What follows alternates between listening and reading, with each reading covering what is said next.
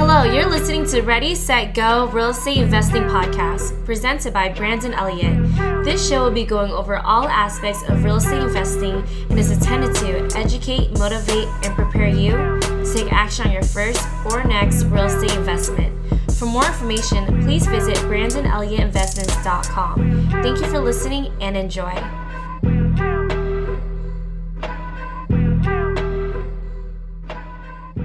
Welcome back, everyone, to Ready, Set, Go Real Estate Investing Podcast. I am your host, Mr. Brandon Elliott.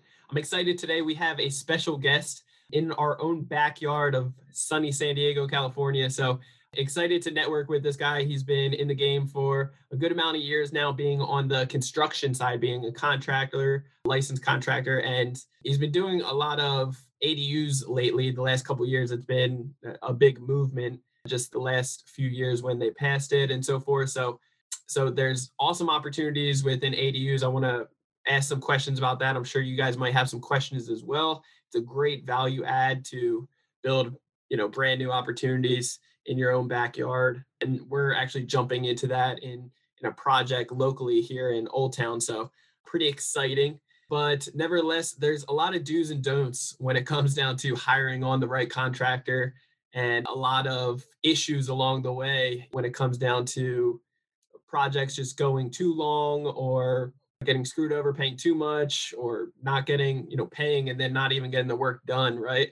So we want quality at the same time. So a contractor can either make or break the deal and it's our responsibility as a real estate investor to really lead by example and to be able to guide and make sure that the transparency and communication is on point. So I asked Carlos to jump on today because he's been in the game and really been able to guide his team and crew, and he knows how to be able to hire on the right people, right? He's had the trial and error himself. And I know that we can all learn a lot from solving this one problem that many real estate investors have in the industry. So I'm excited to have Carlos on. But without further ado, Carlos, what is happening, brother? How you doing today, man? Good. How you doing? Good, man. Good. I appreciate you taking the time to jump on this Zoom call with me. For anybody out there that doesn't know a little bit about your story or who you are, do you mind just diving into, you know, your situation and what you're up to? Sure, no problem. So we're a general contracting company in San Diego. We specialize in new construction, ADU especially, additions, and some very minor remodels at the moment. Not too many remodels but we are specializing in ADUs, the process from A to Z, from a dirt lot, you know, doing your design, structural blueprints, permits, and then the construction as well. Um, only thing we don't do is rent it out for you. That would be on your own. Yeah, but that's a full turnkey service at that point. Yeah. yeah, exactly. So yeah, we, we take care of everything, all the process of the permitting and blueprints, all the you know the horror stories and so you deal with one guy you deal with us one company from a to z from start to finish, including utilities as well. Love it. So the architect, that's all included, and you don't need to yep. worry about any of that fun stuff. Exactly. Yeah. So how many years have you been in the game? So I've been doing this for close to 16 years. So pretty much my first job and the only thing I've ever done is construction. So 15, 16 years, ADUs, three years on ADUs, but that's all we do now, just ADUs most of the work. But besides that, remodels, very little and just new construction additions as well. But mostly 80% of our works ADUs. So it's safe to say over the 16 years you've been on a job site or two, right? Yeah, of course. so from your personal experience, have you dealt with a lot of investors or have you just seen the lack of transparency, the lack of communication when it comes down to you know, real estate investors trying to get projects done and just issues with contractors and the client back and forth. I'm sure you've seen a few. I've personally done every project. I've worked for investors, flipping houses. We've so we've done flips for new construction. We've done remodels for homeowners where they're going to live in the house. I mean, that's their personal house, and anything in between, you know. So definitely, we deal with investors or someone that's that wants to, you know, make a profit in their project. There's a ton of things to look at. A lot of people want to take the project on themselves and try to manage all the traits on their own. I think it's an interesting thing for a homeowner to tackle, but it's definitely a hell of a job. Yeah. I'm actually yep. doing that right now. And it's only because the last contractor that I had towards the end of the project, that individual started having some family issues, started bringing it to the property. It was taking longer, lack of transparency. It was, it was starting to become issues. So on this new one, it's right around the corner from my house that I live, just five minutes. So we were like, you know what? Maybe we'll try hiring on subs. But man, I can't tell you how much of a mistake that was when it comes down to I'm not dealing with just one person, I'm dealing with a dozen. And now I need to make sure that as I talk to them, that they communicate with each other. And it's just, it's very time consuming. It's crazy. Yeah. You know, I have a lot of clients that they call me and they, you know, we get a price from them. I give them a price and for, you know, the general contracting, you know, managing the whole project. And yeah. sometimes know, they think it's a little high. And most of them are like, okay, I've done some work. I'm a little savvy in, in construction. Yeah. I can handle it. I can manage this. A year later, eight months later, they're still not done. Yeah. Way over budget. And they lost it. They're like, I should have just hired you. So I'll go over some of the key points of why that makes it a little different from hiring a GC, which sounds like it's expensive versus trying to manage the job yourself and oh, what yeah. could be wrong. So, in my experience, when you hire a GC like us, you know, we have a lot of relationships with subcontractors and vendors because we keep them busy year round for multiple years, we have the good communication with our subs, good communication with our vendors. You know, they will do things for us that they won't do for you. That's just like normal. When you spend hundreds of thousands uh, each yeah. year with them and you've been with them for, you know, 15, 16 years, it's common exactly. sense, right? You're going to get a better deal than the average mom and pop. Yeah, you get a better deal and they do things like if it's something that's hard to get, they will do their impossible to get it for me. Yep. Versus when you walk in and you've never dealt with them, they yep. might not, you know, but for you to get a response from that vendor could take days. You know, for me, or weeks. Yeah, it's crazy. Uh, yeah, I'll call them and they'll call me back right away. Yeah, get a lot of those benefits from vendors and subcontractors. And like, if I call my electrician, he's gonna make sure my jobs are going good. Yeah, because he wants my work and he wants, wants to stay busy. Yeah. yeah, you know, our electrician probably has 10 to 12 jobs a year with us. Yep. And they're full on construction jobs, like full built, you know, full houses. So I think I'm I give him like 50 or 60% of his workload. Yep. So he wants to make sure he's in good terms with me. So every job we give him, he's there early, yep. he's fast, quality is good. And those are just type of the connections that you get when you hire a GC. Like you can't buy that. No, it doesn't matter how much you pay your contractor or your electrician, you just can't buy that relationship. So yeah. That's definitely a big bonus when you hire a GC. You know that you get all those relationships and all those vendors that we have good communication with. You know, faster products, pricing, which a lot of people get hesitant. Like, oh, I'm hire a GC, where I can hire the electrician myself and just forget the GC. But what sure. about that related timing, quality, and pricing? You know, yeah. It's so, so you have a lot of weight on your side then right? Like you have a lot of pull power because you have the time you have the experience and you have the busyness. You have the jobs to keep everybody busy. So everybody wants to do well by you so that they can keep getting paid right? Yeah and you know with all my subs it kind of feels like they're on my payroll but they're yeah. not you know? Yeah. they are subbed out but they're so busy with me it kind of feels like i mean i give them checks like almost every week. Yep. so it feels like they're on my payroll, but they're not. So it's easy for me to be like, hey, you know what? If I have my drywall crew at a certain job and be, hey, forget that job. I need you to come to my other job. Like yeah. more important. The homeowner, you know, we're in a deadline. We have certain issues. We need to get this done today. I can pull that job to this job that same day, you know. So if you call me, you have a leak at your house and you, you need some drywall work or something. I can call my drywaller right now and stop what he's doing at this job and take him to your job right now. Yeah, to prioritize it. Your contract with another drywaller is going to be impossible. You can't get him there today. Yeah. Or if you did, you're going to pay out the wazoo because yeah. they're taking advantage yeah. of that opportunity right there. Yeah, exactly. So, you know, there's three things that I always tell my clients because it's the three things that they're always ask for. It's pricing, it's the quality, quality, and it's the speed. Yeah. So those three things is what make a good contractor, right? So you get a, a yep. So price, you have quality, and you have speed. The rule of thumb is you'll never get all three, right? That's a you funny get, saying out there. You only you only get two. Yeah. You're gonna be missing the third one. Yeah. So and it is notorious, right? It, it is almost almost every time you can bet your bottom dollar, it's very close to being on point. Yeah. And when you get a GC, you get pretty close to getting those three. Yeah.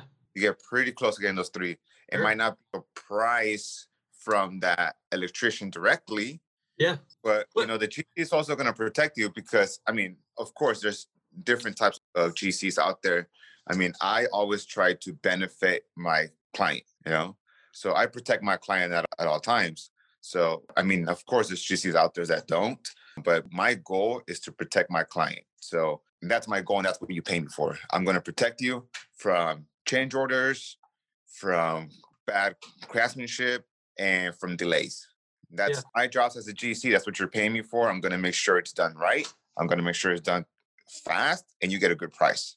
I do want to talk about the protection for a second. When it comes down to, you know, hiring on a GC, obviously the price will be a little bit more, but everybody needs to really consider, you know, time is money. So it depends on where you're located in the US here, where that time makes sense or not. Like our properties over in Ohio, they are less expensive as far as good numbers on the the project itself, right? If I get good quality work that I never need to worry about it again in the future and and that they can get it done at a good price, then the time isn't a huge like the holding costs aren't expensive for me. But out here in California, the holding costs are very expensive. So time is money out here. And it's like, we got to get this sucker done, right? yeah. Um, But at the same time, you don't want to have poor quality because, you know, then you could get sued out here like very quick and easy or whatever it may be. You just don't want to have to redo something twice. So when you're hiring on a GC, obviously you'll pay a little bit more, but you got to put into consideration, hey, this is actually going to save me so much time, which saves me so much money, which is very important. Well, let's talk about the protection for a second. What other ways should a brand new real estate investor or a homeowner, whoever, should they consider protection? What you cover, or what type of liabilities do they have when hiring on either a GC or a subcontractor? I know in the past, I've personally hired on a GC and they got hurt on the project really bad, actually. They tripped over one of their guys' like tools on the front porch, ended up falling on the stairs, uh, messed up their back really bad, and was in the hospital for several weeks. It was crazy. But he was licensed, insured, bonded, and we were all protected. So his insurance fully covered everything, but it was still like one of those situations. First thing that comes to your mind after, hey, are you okay? Is, hey, am I going to get sued from this? You can take my property, right? So, what type of protection should the average consumer or investor think about? Well, that's definitely a good point. I mean, I strongly suggest always for when you have a flip or some type of project like that, you have a course of construction coverage in your Sure. property. Yep. You know, a lot of people don't do that. And that's very important. It's, it's cheap and it, you can get it for six months at a time. Yep. So you get a construction in your property and that covers you from a lot of you know crazy stuff that can happen at your project. It protects you for the course of construction. Because if you're not in a course of construction, I don't think it covers you. Like if the insurance company knows that you're in construction, it automatically voids your home insurance. Yeah. So that's very important to have the right coverage, the right insurance. Not all insurances are going to cover your remodels. You have to have a builder's construction yeah. insurance policy. So, and if you guys need any connections to like the best of the best, I do have some amazing connections more on the East Coast, but they cover nationwide to be able to really cover the, the construction permits to note so that you're educated, you know exactly what you're going to get. You are fully covered and that you will save the most, which is very good peace of mind, right? It's important to have the right policies for insurance. Yeah, definitely. And the second thing, I mean, I'm a licensed GC. I, I by law have to tell you Yeah. and recommend obviously hire a licensed general contractor, make sure they're insured, bonded, all the coverages that you need. And then any anyone he hires and they get hurt on the job, it's not your responsibility because you don't have a contract with them. We have a contract with them. Sure. So that automatically protects you from anything. You know, as long as that GC is very well protected and has all their insurances, then you're good. You don't have to worry about anything. But when you hire individual trades, most of the time they're not licensed. Most of the time they're not fully insured. You know, just because you're licensed doesn't mean you're insured. So, so you have So- to make sure. So whether they're a GC or subbing, you know, subcontractors, you need to get all the documents together and request that information. And then how can you verify it? How should the average consumer actually verify this information to make sure that it is up to date, it's accurate, that there is enough coverage, and they are licensed and everything? Yeah, so you can just go to the CSLB.com, actually CSLB.gov, and you go there and you can type in the license number of the contractor, and then it'll say your license number, your liabilities, your bonds, your all the insurances that are on there. So one site, you know, CSLB.gov, and it'll tell you everything. What does that stand for? CSLB.gov? I forget what it was. CSLB is a California State License Board. Okay. So, and if you're nationwide or in a different state, you can just simply Google like your state to see what that exactly is. They have a breakdown of each state as well that you could always search for. Correct. Wow. Yeah, California. So it will, if you're in a state, you will need to follow whatever. I don't know the websites of other states, so you have to search for that. Yeah, but it's just a simple Google search. It's a simple type in after you request that information from the general contractor or the subs, look it up, make sure it is accurate, it's up to date. You know, there's no lawsuits or anything else or any negative things that are pending on that account. I've heard some horror stories in the past, and I'm sure that you have as well when it comes down to people being licensed or bonded and then having a lot of negative information that's still on their account or they're switching to a new entity every couple years, right? Have you heard of things like this? You know what? I, I have seen some companies switch to a different entity. You know, every three or four years is a different name, same same operator, different name, different address, different stuff. That's also another thing you want to look into when you hire an GC. You know, which license number they have, how long have they had it for? If there's any claims on that license, it'll be on the website as well. Yep. It'll claims against that license number. And yeah, so I mean, obviously, if they're switching names and addresses, it'll it'll tell you the associated businesses with that person. So you can type the person's name and he can say, well, Yep. you know what, involved with this company, this company, this company. Yep. That's not always a very good thing to do. Uh, be switching from a lot of places. Also, you can request a certificate of insurance, or you know, and you can always call that insurance provider or agent and be like, hey, I want to make sure this policy is active and it'll be covered. You can also get a certificate under that property name, which a lot of people would do. They'll say, hey, I want to make sure my job address is under your policy. And Sure. that costs nothing. It's free. So Yeah. we just, I just call my agent and say, hey, can we list this property on my policy? And they will print out a certificate with the property ad- address on there. And I can just give that to them. And that will sometimes that, you know, any address we're in that we have a contract with, that's another thing you have to look at. If you don't have a contract, you're technically not binding. So the insurance company can say, no, we're not covering you because we don't have a contract directly with the client. So you have to make sure you have a contract with the GC and the GC has their bond and, and licenses, insurances, you know, payment bonds, all kinds of stuff, and a contract to make that insurance binding, or else it's like if you didn't have anything. I do want to talk about the contract and scope of work, but before we do that, just like from the very start of this, how do you pick like the right contractor, right? Like how do you know that they are because everybody, you know, claims to be the best or been doing it forever or, you know, will take care of them that it's always going to be sunshine and rainbows during the project, but let's face it, I haven't been a part of one real estate transaction or one remodel that there hasn't been some kind of problem that comes up, right? In this industry, it's always going to have problems that come up, and it's how you react to the problems and how you solve the problem, right?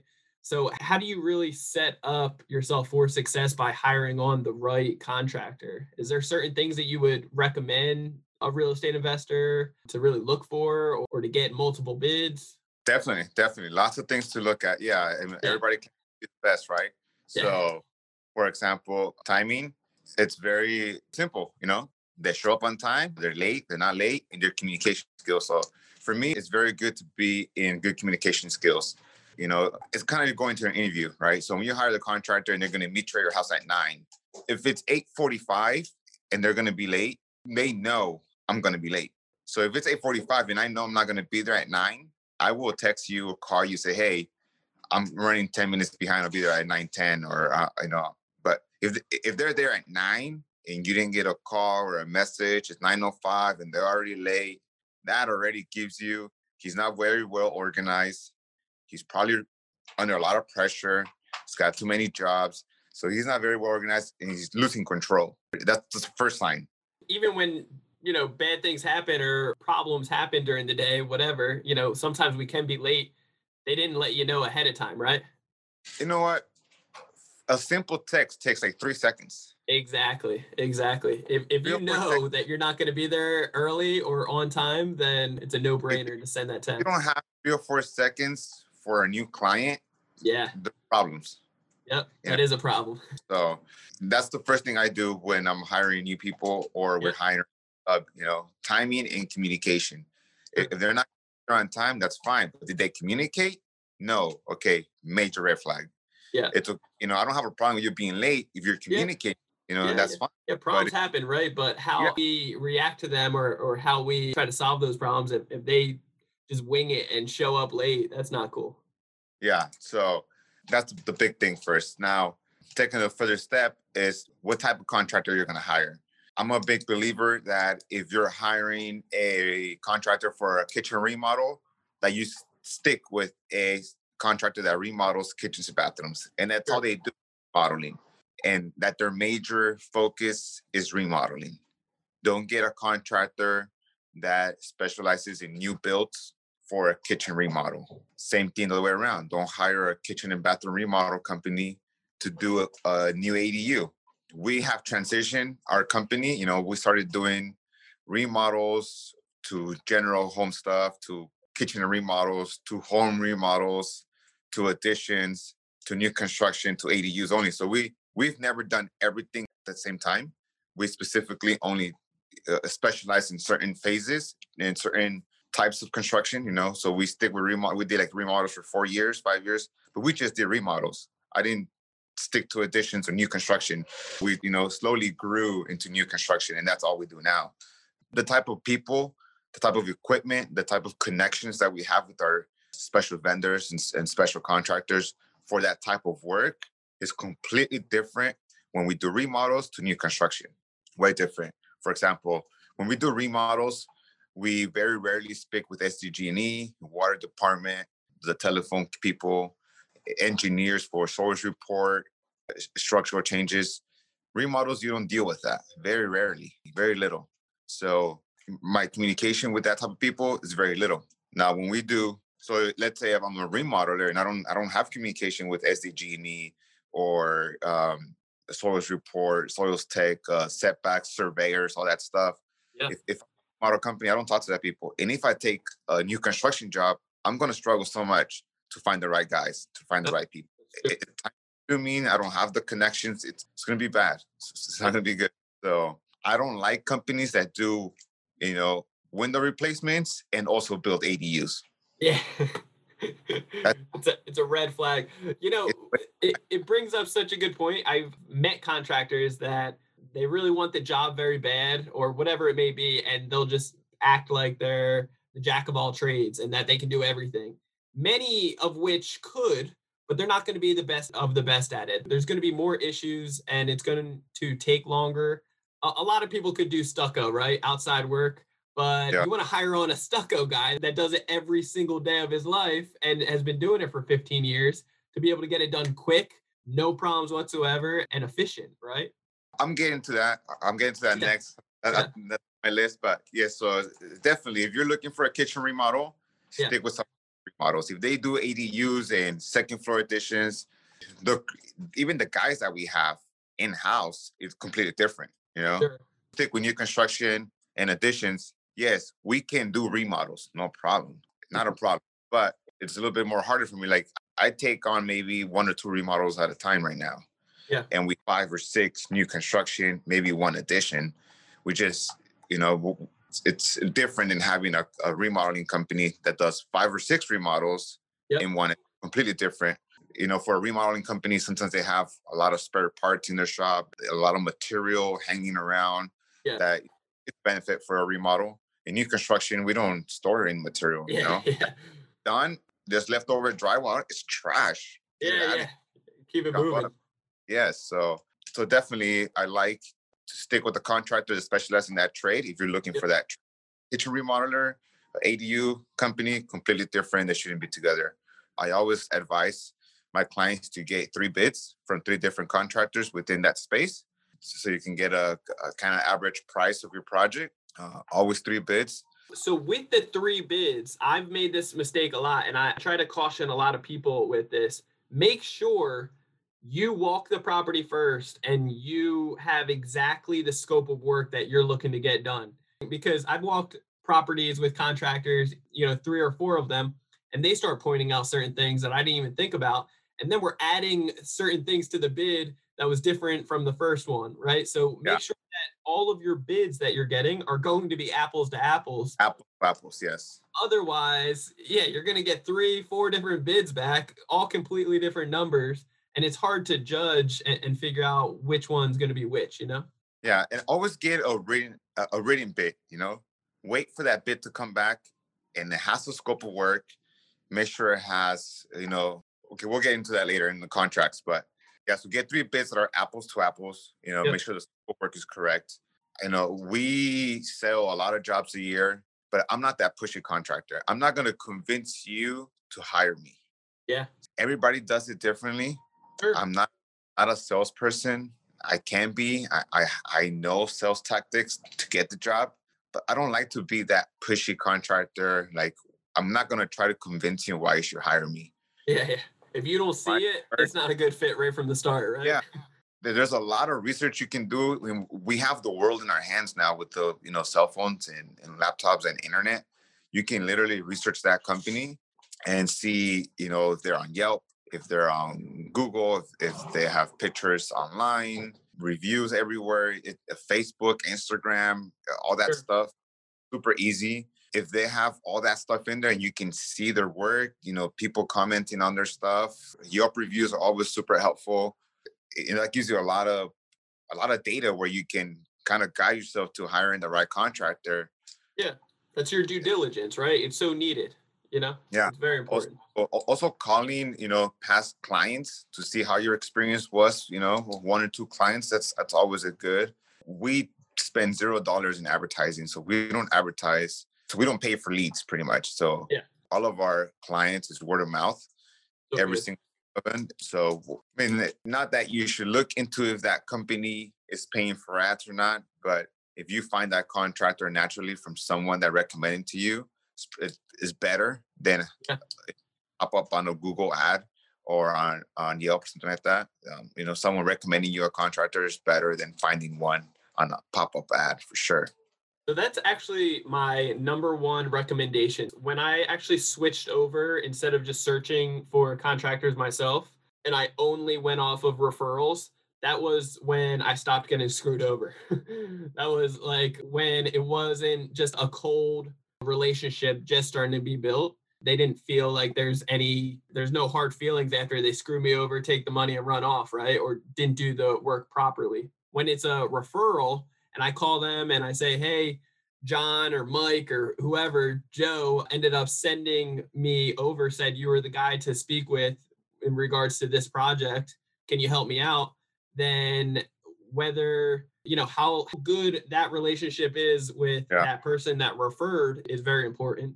But, def- yeah, so as long as they don't want to screw over that person or mess up that relationship, they're going to do well by you. So make Correct. sure that you get the best of the best referrals from the relationships built. It's so important.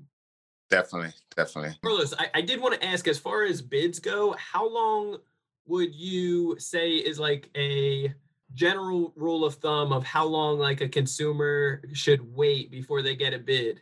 That's a very good question. I mean, every state's going to be different. Every city might be different. San, I mean, not San Diego, definitely with the market we have right now and the workload that we have right now, if it, I mean, if it's super fast, I mean, I- have a thing for saying like if if the contractor can start tomorrow or if he gets his bid back to you in like 24 hours, 48 hours or less, I don't like that because I feel like they're not busy enough. They might not be good enough. Something's wrong with them. Why are they not busy? You know, that's how I feel. So on average, anywhere between seven to 14 days, I would say it's probably good right now in San Diego. So a week or two weeks for, I mean, this is for the bits that we do. We're building new houses and yeah, yeah. You, you, got you guys are doing architect, you know, Yeah. quotes and everything. You're doing new builds. You got to really get detailed on what the client wants. There's a lot of moving Yeah. pieces when building ground up construction permits and so forth. So I do Um, my makes bits- I, I do my bits a little different because we are building new construction. It's a lot easier to quote per square foot. So I have two separate bits. I have a general estimate bit where it's just very simple, very general. It's a general estimate, you know. So you say, hey, I want a, a thousand square foot ADU. I can get that to you in two, three days. Very easy. I go out there, I look at the property, I look at utilities and demo structure, and then we quote based on that. That can take me two to three days. So to get you a range bid, two to three days, like you know how much you think it's going to cost, I can give you a range two three days. Very simple. A detailed bid. So once I give you my general bid and say, look, okay, we're building this ADU. It's going to cost you a thousand square feet. It's going to cost you two hundred thousand. You're okay. Okay, that's within my range. I'm happy with that. Let's move forward and get a detailed estimate. Then that could take me about a week or two, and I will line item, and it's like 10, 12 page long Yeah. bid Very detailed scope of work. every every faucet, every light fixture, wheels, stucco. It has everything on there. So that will take me about a week or two. And it's very detailed. It has progress payments, Yeah. uh, dates, architect. It has everything in there. So that could take about a week or two. But yeah, I, I wouldn't be so harsh on contractors that are, are are taking a little bit longer than usual for bids, as long as they're communicating. That's the thing. I would definitely recommend make sure there's communication. You do not want to be in one of those situations where you are waiting on the bid and then you keep waiting around and then they never even get back to you because I've had that happen dozens of times as well. It's very notorious. So it's crazy to me to think about how many contractors out there waste their time going out to a project, looking at everything, saying, "Oh yeah, you know, very interested," and then never even give you a bid it happens more times than not unfortunately and maybe it's just it comes down to time management i believe. You know maybe they did want the job but maybe they're too busy. Somehow they got away for that hour to come view the property with you but then lost of communication out of sight out of mind whatever it may be. But make sure that there's communication that that they are going to be working on it. They are going to get it back to you. Yeah, any- not any thoughts on that? and they're not getting it, you know, I'll be honest with you, it doesn't matter how good that contractor is. If it doesn't give you a bid in a timely manner, don't try to hire that contractor. Yeah, it's going to be issues. No matter how great the price is, how many referrals, whatever it may be, there's going to be issues behind that if if the So- time management's off. I kind of go through like an interview process with my clients. We have Yeah. to make sure for both of us that I like you and that you like me. Yep. Uh, you don't have that connection, it's going to be very hard to have a good, successful job. So you want to make sure that you like the contractor and he likes you. If he likes you, he's going to get to you quickly. He's going to make Yep. sure you're there faster. If he says, I'll have you bid in seven days, and it's day seven, there was no communication that the bid is late. There's it doesn't tell you. I, I know what's happening. I'll be guilty of that as well. I'll tell you why that happens is because we're just so busy with bigger jobs. Yep. That job not so it's not so attractive to us. Yeah. It's the sad truth, but there is other contractors that are more qualified for that job than Yeah. us. So, so don't take it like, oh, it was very responsible. We're so busy with big jobs that it's not that we don't care, it's that it wasn't so attractive. It wasn't a good fit for us. There's got to be somebody that's prioritizing, you know, where Yeah. to spend the time. And there's fires that come up each and every day on certain projects that need to get handled and taken care of. So you got to prioritize. It makes sense It's- a good fit, you know, and uh, it's it's hard. It's, it's like breaking up with somebody. You you call them, you know what? I'm sorry, I can't do your job. But why not? Like we're just so busy, and we have big jobs that are in our, you know, it it kind of makes them feel bad. And I mean, it's not very easy to communicate that to a client. So most contractors, what they do is just don't don't call you. They don't answer, Yeah, and it's very I mean, notorious. it, it just doesn't mean that they didn't like you. It doesn't mean that you know that they think they're better than you. It's just it wasn't a good fit. Yep. You know, it just you know that contractor, that job for that contractor is not a good fit for him. He's maybe not interested, whatever it is. It's just not a good fit between you two, and it's not going to work out.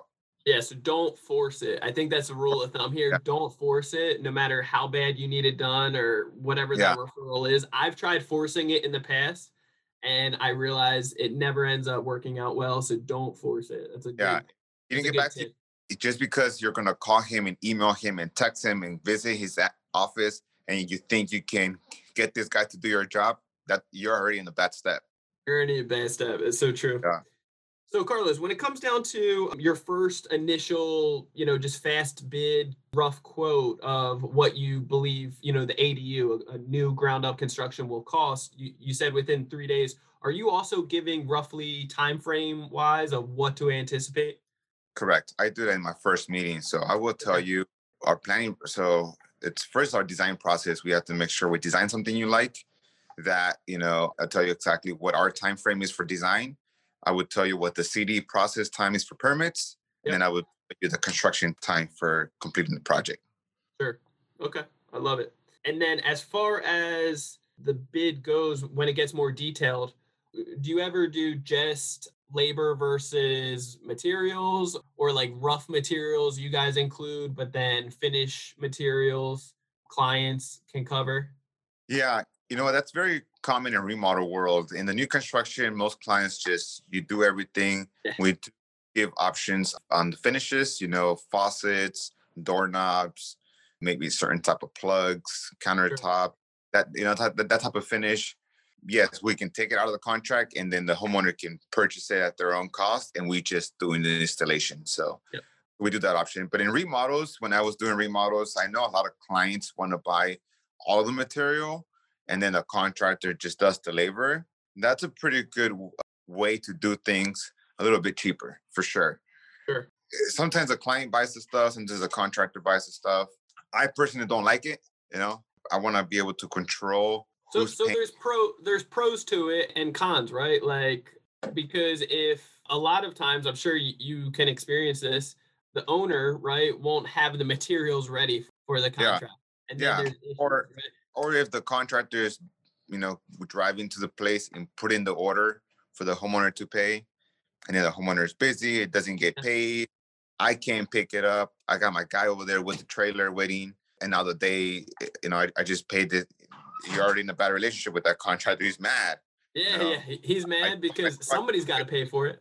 yeah and then uh, another thing i don't like is like sometimes the contractor will order more than what he needs a lot of material gets wasted throughout the project because they're not paying for the material they're not really being so conservative on the material they're just like just use it if they don't take care of the material if there's seven spare boxes of vinyl flooring Yep. by the time it's done those boxes are trash you know they Yeah. got tossed around there's paint on them there's everything because he's not paying for the material he doesn't care Yeah. I was just about to bring this up because I've always done, you know, I pay for the materials. I have my guys go to Home Depot or Lowe's, pick it up or wherever needed, sometimes get delivered. And then I just pay for it either over the phone or through my account in house. And I've always been good to a certain point, but now I'm starting to realize, especially on this current project over in Old Town, that there's more materials being wasted. The crews that I'm hiring on and subbing out, they don't give a damn because they're not paying for it, right? And the property is getting more trashed, and I really don't like that. You know, there's a lot of frustration there. another thing is like when you buy materials at Home Depot, the quality and the pricing of Home Depot products for your project are not as good as when the electrician furnishes his materials from an electrical supply house. True.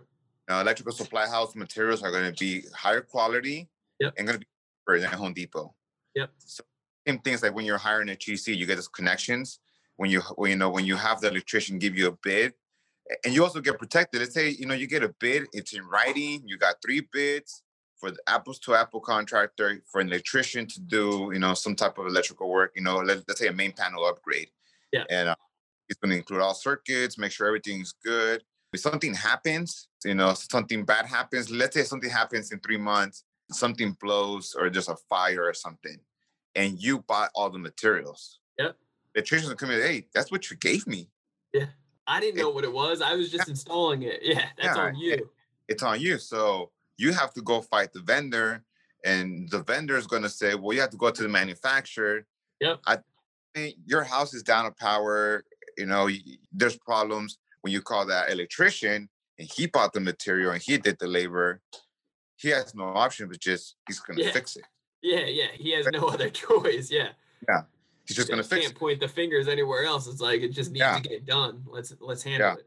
and let's say what, what happens a lot with that is that you know the so you buy the material and then the contractor that's doing the work says well it wasn't enough i need more Yeah. you know so sometimes they bid they say okay you know i'm going to need 10 sheets of drywall to do this kitchen and then you're doing the kitchen like well that's a very small example but let's say you're doing flooring let's say you're doing flooring Uh, I, I have a good example for flooring flooring is very weird so you get flooring and it's a thousand square foot house and you order 1200 square feet Just happened to me recently. Yeah. you didn't need 1200 I need 1300 you know Yep. so you're at 100 feet you go back to the store and you want those 100 feet well guess what that floor it's out of stock Yeah. or even worse the manufacturer doesn't make it anymore Yeah. now what Yeah. You know and those are problems that you're going to have to tackle if you bought the material now what do you want to do you know if, if you were to hire a contractor that he buys the material he buys everything you might still have that problem but at least it's his responsibility Sure. Yeah. not He can stress out about it, not you. Yeah. Exactly. You know, your problem. You fix it. Yeah. You know, we have a contract. You're going to furnish the floor. You're going to furnish the labor. And now there's a hundred foot missing, and it's out of, and they don't make it anymore. That's your problem. Yeah, it can't be mixed match. It's got to all Yeah. match up here. Yeah. yeah. Know, it's, it's happened. I've I've seen it Yes. happen. You know, where you we don't order enough material, and you go Yep. back that hundred feet, twenty feet sometimes, and it's out of stock. And I mean, sometimes we had to fly stuff from overseas or all over the country just to m- finish our project. It just it happens. But now we just, I mean, we order. I rather order an extra three hundred feet and take back two hundred and pay a fifty stocking fee on my Every account. Every time. Every time. Yeah. No problem. No, I agree. I, I couldn't agree more. Cool. Let's talk about the scope of work and getting that contracts in place and detailed. Yeah, very important. You got to make sure your contract includes, you know, your address, your name, the company name, the license number of the contractor, a start date, a finish date, a time frame of that project, and definitely always this is something a lot of people don't know, and I've encountered very recently with a lot of uh, clients have called me. It's their down payments a lot of people are not aware of down payment structure or how it works, or what the law is on down payments. A lot of horror stories out there. Yeah. Even with all that data and information at at our hands, it still happens It just blows my mind. So the state law in California is you can only do 10% of the contract price. This is where it gets tricky, not to exceed a thousand dollars. So we do projects that are, you know, a quarter million their down payment's only a thousand dollars. Yeah, yeah. It's only a thousand dollars to put you in my schedule, and we're gonna be there with the full crew on day one with only a thousand dollars. It doesn't matter. Nothing else matters. I don't care if you have custom glass being made or if you have. This is from a GC. If you're gonna hire a tradesman to do custom glass, I mean, they might require a 50% down payment.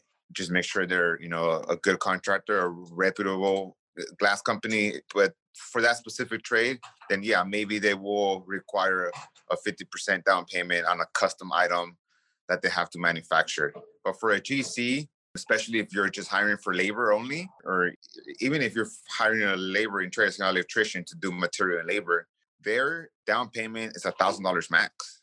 Yeah. So if, if the project is two thousand dollars and they ask you for 200 that's it.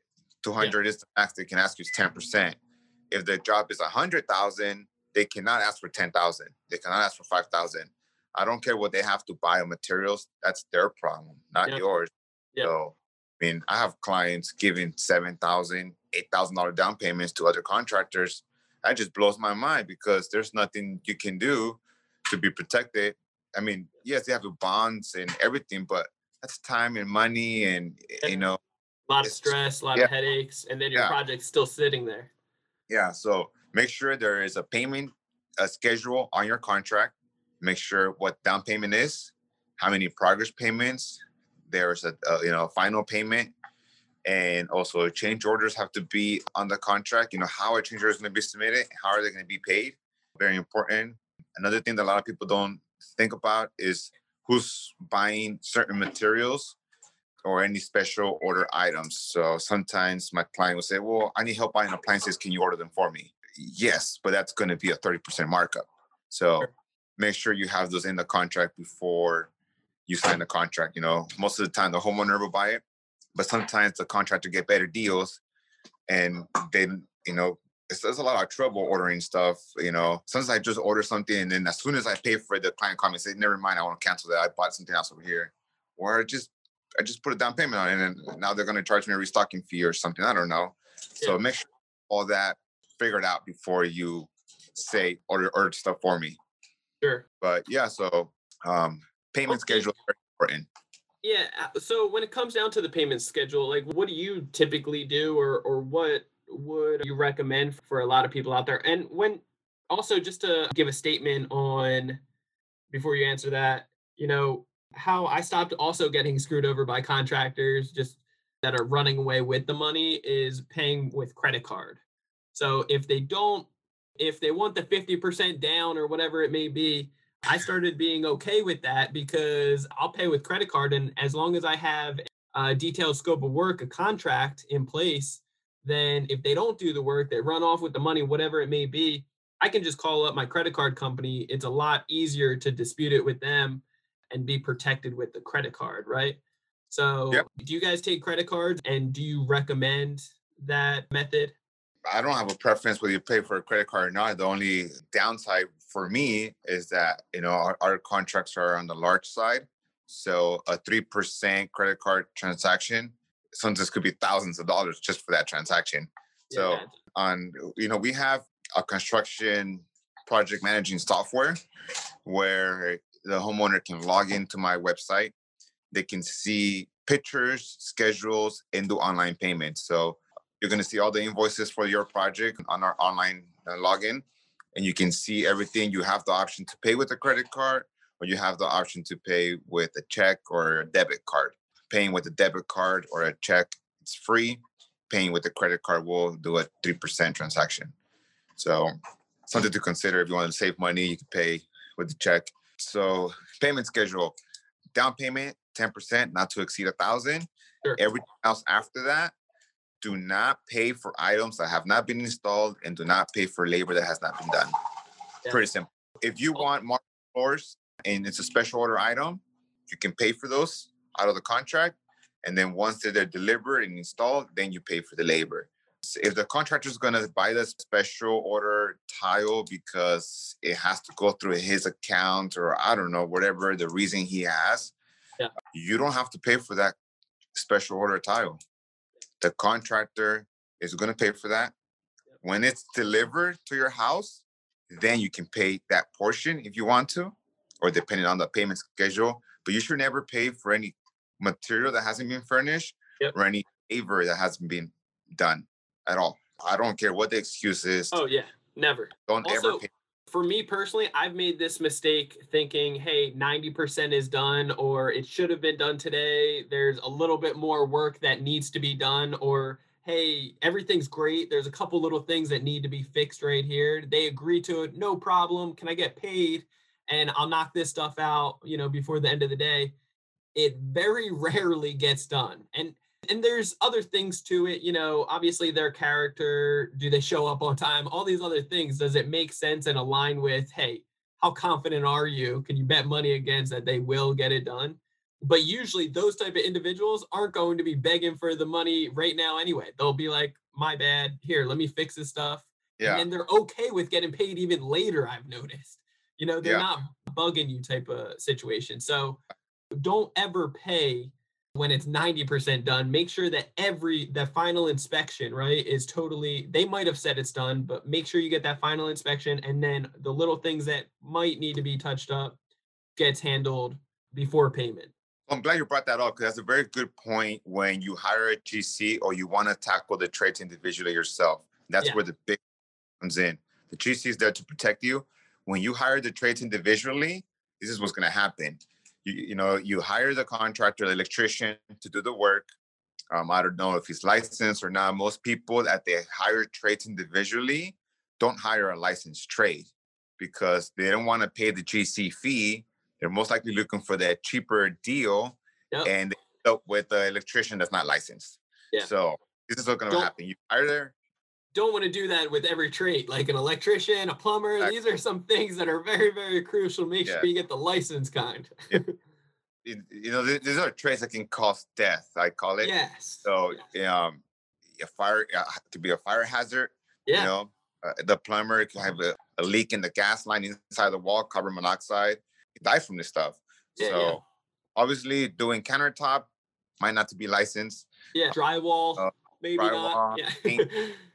stuff like that. But you know, when it could cause harm, you want to make sure they're fully Protected. licensed and They know what the hell they're doing, right? yeah, exactly. So what happens when you hire a trade individually and trying to manage the work yourself? I call it the filler work, where it's like one trade is ending and the second trade, let's say the framer has to finish framing for the plumber to come in, but you don't know that the framing was done wrong into your painting or you're doing Yeah. That framer's being paid and he's gone. To get that framer back at your job to fix a problem, Nearly impossible. and he's paid, forget about it. It's gonna Yeah. be very, especially when you only met that guy for your job. Yeah. You know, I have a hard time sometimes getting my framers Yeah. job. You know, yeah. If you if they already got their money, they're on to the next thing. Yeah. They're they're not it- coming back or touching. you know, with our subs, we keep them busy around. They don't hesitate. They, I call them. We have a problem. Yeah. They're there same next day. You know, get handled. No, no Sure. worries. But that's what's gonna happen w- w- where the homeowner doesn't have that experience to see that the framing is done wrong Yeah. because of the drywaller. Eh, that's gonna have problems. And what they do is, let's say you have an electrician. He starts when you're done framing. The electrician's there, and then he's gonna be back again to do your finish electrical. You know, your outlets, cover plates, light bulbs, light fixtures, ceiling fans. Eh, sometimes that's you know they do the rough, they do all that work. That's the majority of the work. They're Yeah. gonna ask ninety percent of the job, and then you're done with the ten percent. Yep. People think, okay, you know, it's a twenty thousand dollar job, ten percent is only two thousand. If, if you have any problems, let's say the, the wiring was done wrong, you know, because you hire someone that's cheaper, he didn't have a license, he he wasn't so sure what you know. He also does painting, he also does roofing, and he does electrical, and he did your electrical at your house, and you find major problems. The whole wiring is wrong. They used the wrong wire. Yeah. Now those two thousand dollars that is left over in the ten percent, it's not gonna cover to fix the problem that at that time you're already drywalled, insulated, stuccoed, painted, floors are in, your countertops are in, cabinets are in, and you and you find out you have an eight thousand dollar problem. Major problems, you know. Do you think the Super. contractor go back and fix that for two thousand? No way, no way. So, you know that's the big problem. You don't pay until you know that that item or that trade is being fully checked. So I don't like it when they, you know, well, for me it's different because I I know what to check for. I know if it's done correctly, but homeowners don't. So I wouldn't want to say, well, we feel like ninety percent of the work is done. There's only ten percent left we can leave that 10% at the end. But then that's when you find that the 80% of the work is done wrong. Yeah, yeah. then what? Yeah. They have to fix it and it's going to cost you a ton of money.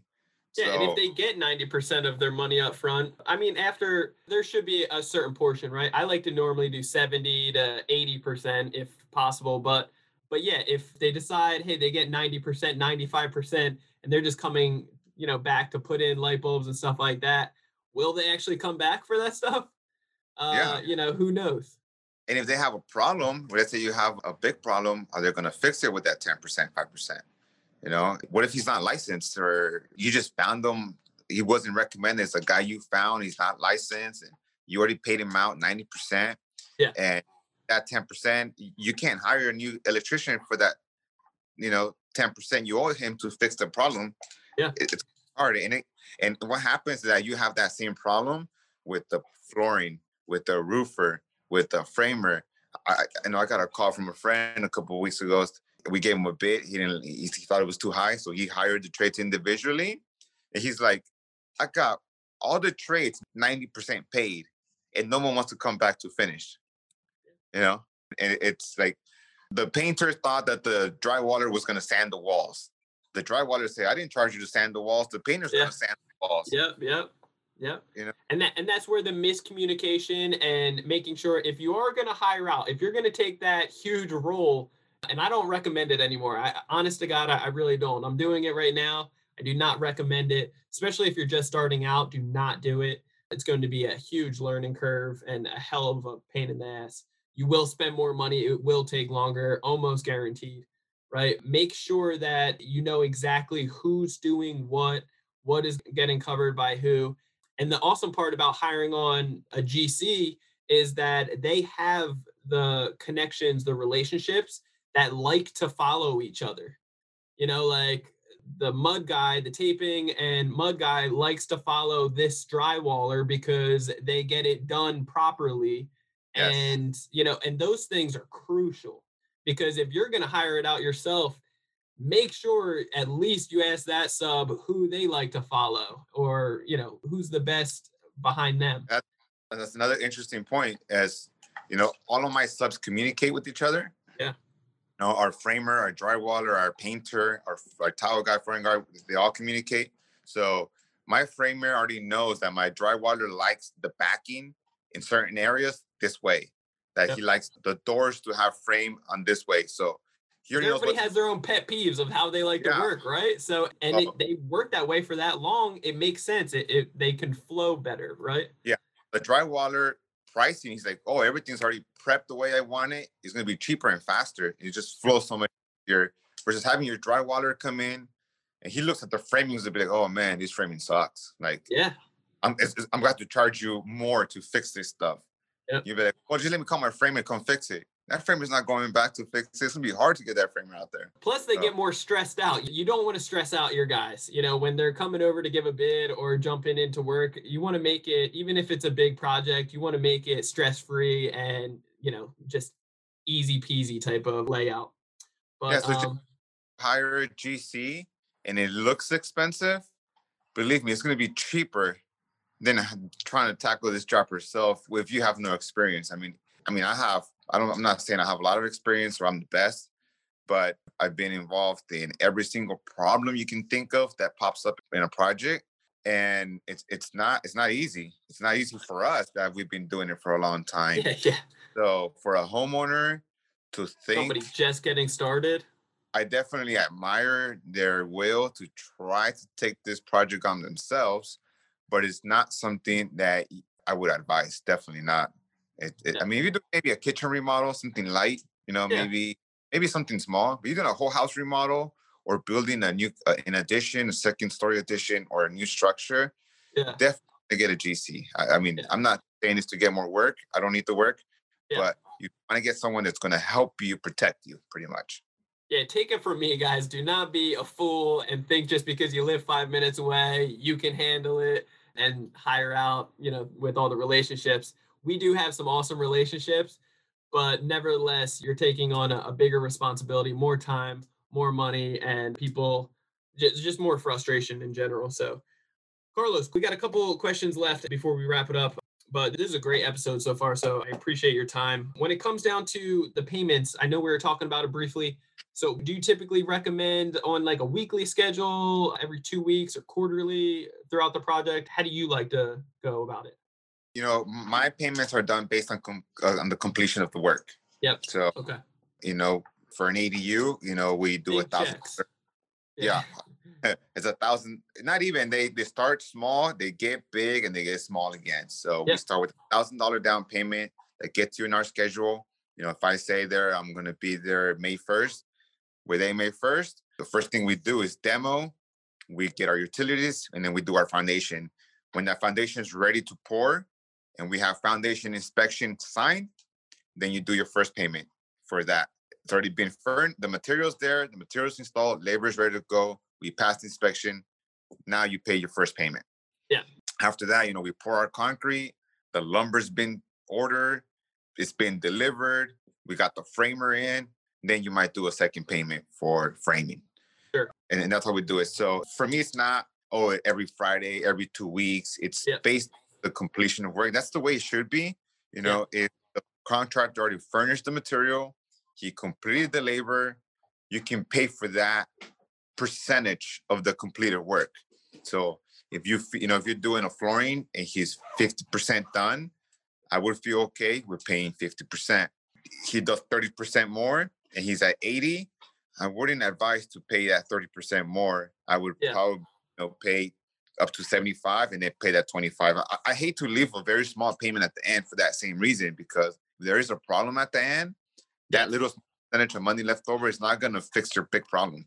and that's a recommendation a good tip right here is i personally like to have a good chunk still owed at the end Yes. and and it's going to be difficult to try to negotiate that because the guy doing the work is not going to like that they want as much money as they can up front sooner the better so it is going to it's going to be a little bit of a struggle to get that but i highly recommend that you go that route because if there are any issues at the end you want to make sure that the seesaw which side you're on here that you have some power Leverage. or some leeway Leverage. yeah Yeah. leverage yeah because if th- think of it like this if the work isn't done correctly or whatever it may be and you need to go out there hire on somebody else to redo it properly because they don't want to finish it then it's going to cost you time and money and usually more than what you have of that chunk at the end so make sure that you have a, thicker chunk uh, as possible that's owed Yeah, I like to do my first payment is a thousand dollars or Yeah. ten percent,